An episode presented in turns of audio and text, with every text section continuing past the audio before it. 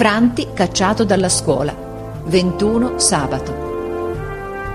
Uno solo poteva ridere mentre De Rossi diceva dei funerali del re. E Franti rise.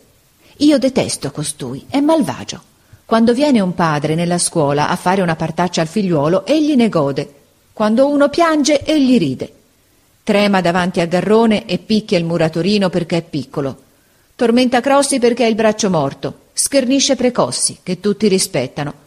Burla perfino Robetti, quello della seconda, che cammina con le stampelle per aver salvato un bambino.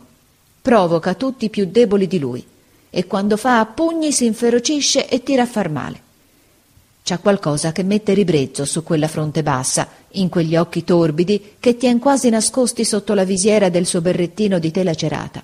Non teme nulla, ride in faccia al maestro, ruba quando può, nega con una faccia invetriata, è sempre in lite con qualcheduno, si porta a scuola degli spilloni per punzecchiare i vicini, si strappa i bottoni dalla giacchetta e ne strappa gli altri e li gioca, e ha cartella, quaderni, libro, tutto sgualcito, stracciato, sporco, la riga dentellata, la penna mangiata, le unghie rose, i vestiti pieni di frittelle e di strappi che si fa nelle risse. Dicono che sua madre è malata dagli affanni che gli le dà e che suo padre lo cacciò di casa tre volte. Sua madre viene ogni tanto a chiedere informazioni e se ne va sempre piangendo. Egli odia la scuola, odia i compagni, odia il maestro.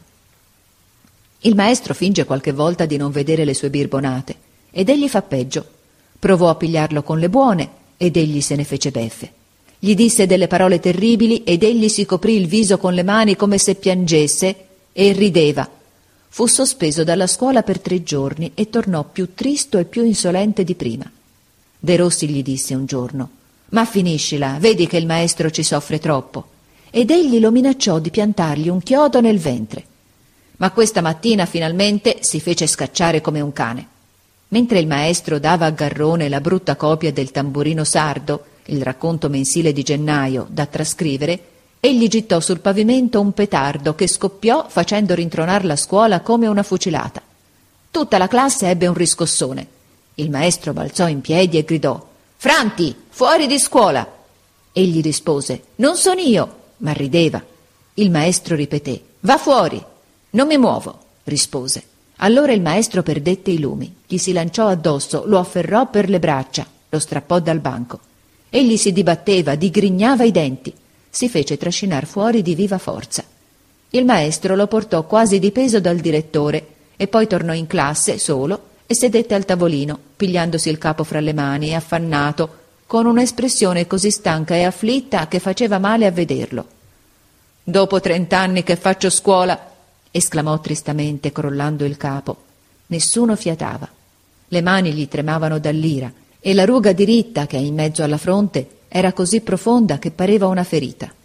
Povero maestro, tutti ne pativano.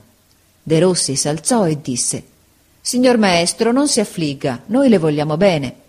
E allora egli si rasserenò un poco e disse Riprendiamo la lezione, ragazzi.